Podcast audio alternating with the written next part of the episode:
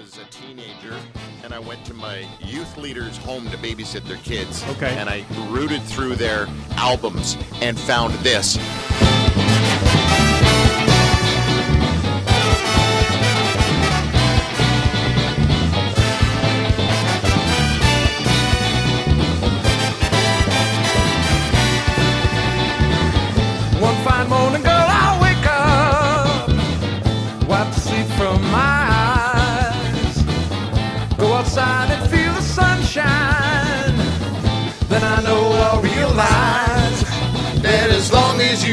Me, girl, we'll fly. I'm glad no one can see what I'm doing right now. It's just awkward. so listen, I got to get into the intro to this interview because I got to get to these guys and we'll get through this quick. I don't want to get through the interview quick, my interview quick. I mean, my intro quick. I don't even know what I'm saying. I'm so excited that these guys are on the show. Skip Prokop was one of my first guests in the first year I did this show about 15 years ago. Before I was born. And one of the reasons he was on is because I knew he was a God guy. Remember, he used to do Between a Rock and a Hard Place on CFNY. And he played 102.1. one, yeah. Yes. And he played the Jesus tunes and the good stuff. A lot of Mylon. Remember? Mylon LeFevre. Steve Taylor. Steve, a lot of Steve, Taylor, with his yellow suit and all this kind of stuff. Anyway, um, and but I, I literally fell in love with this band. No, not maybe not literally. That's a little creepy. Yes, it is. I remember seeing them at uh, the Forum Oh, yeah. and I don't know some other place. And then Skip had a heart attack a hundred years ago. Uh, one of I don't know thirty heart. We'll get we'll talk to Jamie in a second to find out about how many heart attacks he's had. But and as a as a I think I was 17 because it was before I ran away to California. It might have been the same year. I took a bus to the subway, subway to the other subway, to another bus, to another bus, to a streetcar, and went to the hospital Skip Prokop was in because I heard it on the radio, man. Really? He was in the hospital. I was like, sure, he'd love a visitor from some schmuck like me. So I walk into the hospital, and uh, the nurse goes, Are you family? Uh, no. I mean, it took me three hours to get. No. Well, I'm sorry, you, you can't see him. Well, just then his wife came out and said, It's okay, I think he could use a visitor. And they let me Wow. in. And I had a lovely visit. And, and, and Skip told me, he, the first interview, he goes, That was you, man? Oh, we thought that was an angel, man. it's like, "I'm s- sorry, sorry to burst your. Yeah, it was just me. Yeah. Anyway, That's classic. so uh, tribute to the to the man Skip Prokop, uh, who passed away uh, not too long ago. On the line with us at this particular point in time is the one and only Paul Hoffert and the other one and only Jamie Prokop. Uh, Jamie, who's got the louder phone in the background? Is that you, Jamie? That isn't me. That's probably Paul on the road. They're probably on the road. Oh, Paul's on the road, buddy. Are you driving, Is that a Paul? is that a little better? I'll uh, turn it down. Uh, That's fine, man. Listen, any I don't care if you call in from the from the space station and we got lots of static. It's Paul freaking Hoffert on the line with us. Juno award-winning recording artist Lighthouse Paul, you and Skip.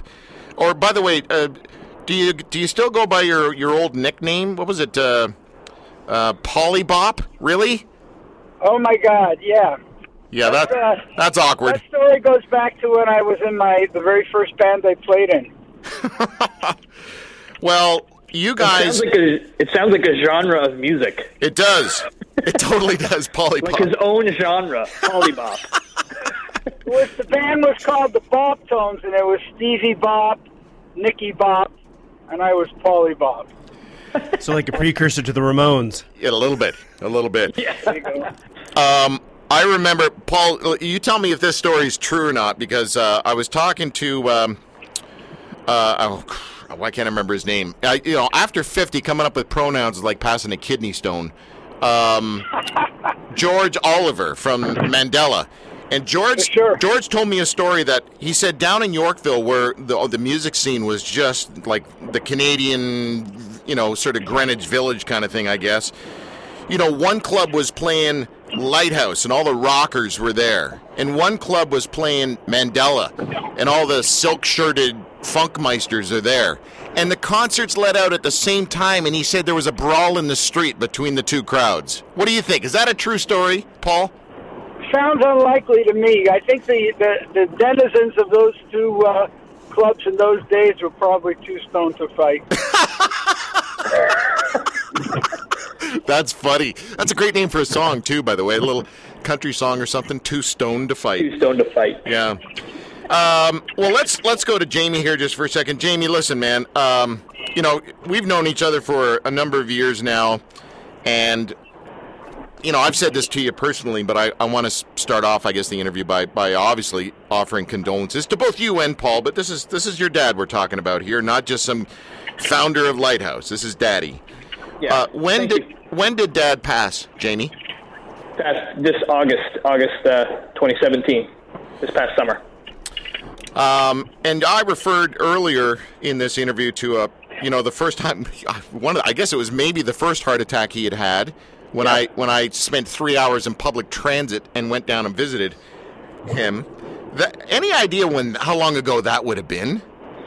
Oh man, that's like when you visited him. I'm gonna say that's that was probably mid 80s. Yeah, so th- Um, he had one when I was really young. He had one when I was uh, sort of a preteen. Um, then he had a double, what they thought was going to be double bypass surgery ended up being a quadruple bypass. And then he had a, a couple of other strange episodes that wouldn't necessarily be classified as heart attacks, but and then he had his uh, ventricular tachycardia attack as well after that. And that's when they put the uh, um, uh, the ICD, uh, yeah, ICD in his uh, uh, under his collarbone, right, and Yeah. uh, his little defib slash pacemaker unit, and uh, yeah, he's uh, he's he's pretty comfortable and uh, familiar with the uh, with the idea of of heart issues. sure, sure. Well, how old was Dad when he when he passed in August this last uh, last year? Seventy three. He was seventy three. 73. Well, there's a guy who really, I mean, it all, I guess when the track record shouldn't have even made it to 73. So, a blessing to have him that long, as they say. Paul, Yeah. um, Paul, my impression, and I need your confirmation on this or denial, your your your choice. My impression of Skip was that he was the wound up one and you were the laid back one. Did I get that right? I think you got that basically right. Yeah. Yeah, because if if you were both wound up, you there's no way you would have worked together for so long. No, no, definitely not. We've uh, come to blows or uh, arguments and stuff, uh, but I think we were a very good complement to each other. We had uh, very similar worldviews in many ways, certainly extremely similar musical views, Yeah. And uh, we worked together very well. We both had uh, a lot of mutual respect, if I could use that, that word. Sure. And I can't remember ever having a big argument or a big fight with Skip. I may may be the only guy that uh, can say that, but uh, we, we we got along very well, and um, and I loved him, and he loved me. I think so. Yeah. Uh, that that helps. Yeah. Well, let's go back to uh, to your lead singer, Bob McBride. I mean, that was, I guess, maybe the first real big loss of, of the boys, the gang, the group. Uh, how long ago did Bob die? Do you remember the year, uh, Paul? Might have been in the early 1990s.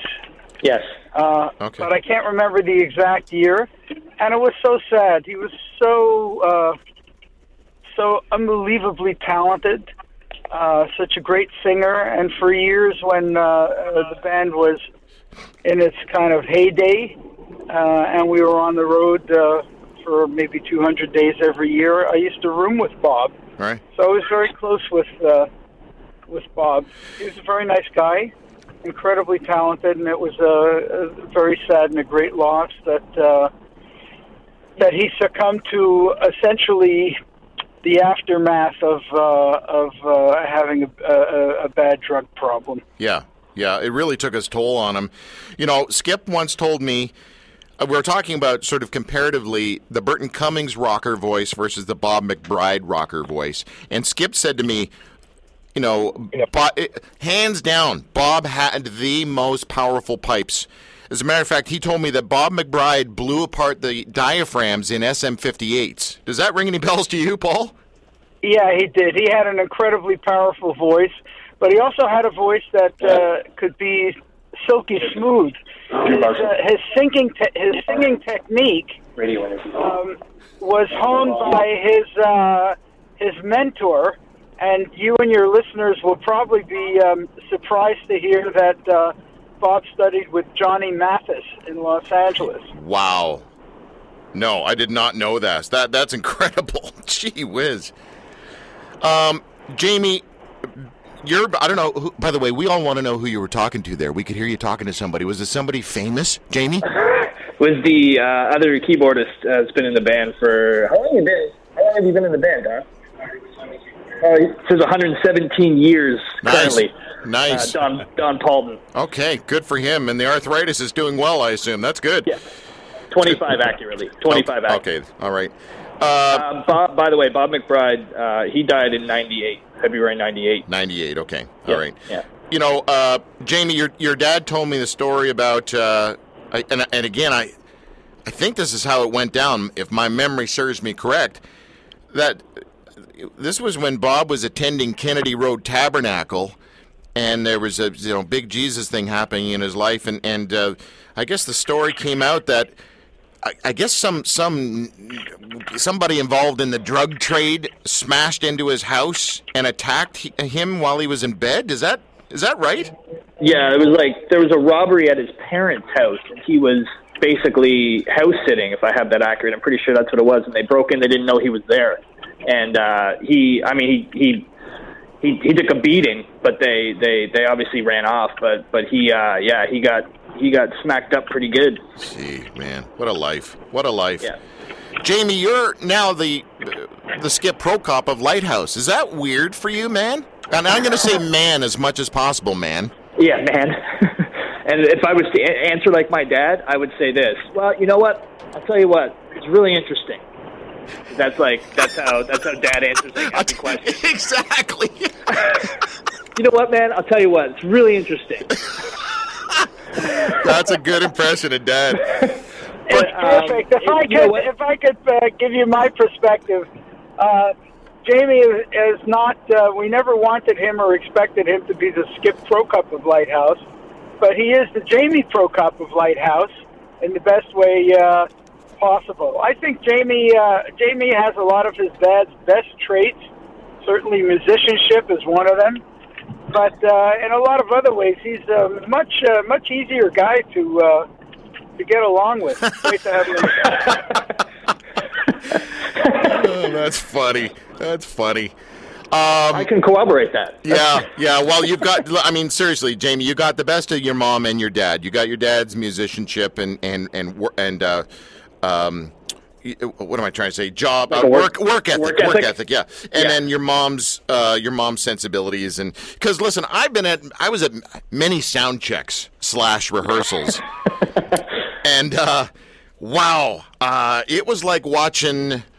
Um, Oh, I got. I can't do the comparison I wanted to do on air because I'll get in trouble. But anyway, yeah, it was amazing. I mean, he just, he just, no man, he would just lose his mind over. It would just things. like it would be like watching like a volcano. Yep, You know. yep, work. You just know like the size the size meter is like it's getting there, right? And then all of a sudden just boom, full out, blow up. Oh man. but here's here's and Paul, you'll you'll dig this, man, because this is what this is what Skip told me when he was when he and I were talking about Jamie going into the band.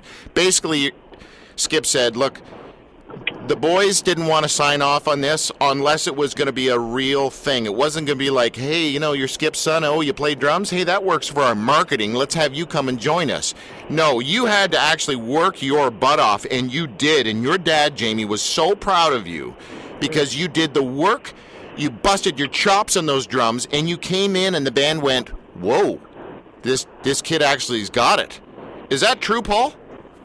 Oh, it's absolutely true. Uh, and uh, I don't know who was more uh, apprehensive, Jamie or uh, the rest of us. Because of course we we we knew Jamie, you know, very well, Yeah. and we didn't want to um, have him have the disappointment of uh, sort of auditioning, which he sort of had to do Yeah. in a way to see if he could cut it. And we knew that he was a great musician and all that kind of stuff. But it, it's one thing to be a good musician or a great musician, and another thing to sit behind the drums in Lighthouse, having to fill the uh, throne, so to speak, of uh, of Skip. And uh, also, it's it's a big, complicated band with uh, all kinds of stuff. Uh, anyway, it worked out fantastic, and you're right that Skip was really proud of him. Yeah. I was really proud of him. I think everybody in the band was really proud of him. uh, because we didn't so much um, ask him to replace Skip's drumming, No. which I don't think anybody could have because he was a unique and fantastic drummer. But we did ask him to um, bring whatever his style of drumming is Yeah. to the same level uh, that Skip did, and and he did that. So it was great. It changed the band when when Jamie came in the band. It wasn't so much as okay, well now Jamie is playing Skip's parts, which he sort of had to do more or less in in, in a note for note thing. But uh, it just became a new band because. Uh, because that's what that's the nature of, of, of, of a band. Well, we're on the line here with Paul Hoffert, uh, one of the founding members of Canada's, I would say, most recognizable rock band, Lighthouse. Juno Award winning recording artist. You know the songs Sunny Days, One Fine Morning, Pretty Lady, and so many more. Hats off to the stranger. I love that tune. Uh, and Jamie Prokop, uh, son of Skip Prokop, a founding member, and now uh, drummer for the band Lighthouse. And again, Jamie, I remember your dad saying to me, now, again, let, let's just play the timeline here. You, know, your dad came to this point where he's like, I guess, yeah, I can't physically, I can't do this, I can't keep it up. The intensity and the, and, and just stay with it on the kit the way I used to because of my heart and the health and whatever else. And so he had to step down. And, and then I remember him saying to me, uh, you know, Jamie, he's so teachable, man. He'd come to me and he'd say, okay, in this song, man, when you'd be like, wait, now I've got to do your voice, not his voice. But hold on, it's him telling you, telling the story in his voice. But anyway, he would say like, you know, he, when you'd go bop bop bop bop bop bop bop bop bop, you know, and he'd explain it all with his bop bops, and then the double, you know, kick drum and the double hit here, and how do you do that, man? And he was just so so stoked that you would ask and you were teachable and that you pulled it off, you worked hard Yeah. at it. So anyway, a kind of a cool relationship there between between uh, father and son. Yeah. Paul, you know, most people know that Skip was a Jesus guy because Yep. he you know he didn't shut up about it. He was a genuine now. Yeah, now he was a messy like myself, a messy God guy. You know, he had his ups, he had his downs, he has his demons, and I don't know whatever else.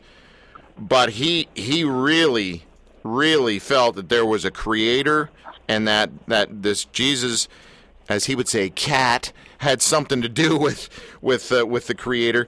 Did that play any? Like, where are you at with all? Like, even Bob McBride had some Jesus stuff going on, Paul. And do you remember that ever causing weirdness in the group, or were you guys also hippie kumbaya? You didn't care what people believed. Uh, probably a bit of the latter, but I mean, uh, one couldn't escape uh, Skip's spirituality, his Christianity, and uh, his Jesus beliefs. Now, I'm a Jewish guy, so the way we kind of worked that out is that, well, Jesus was Jewish, so it's all like really okay. I like it.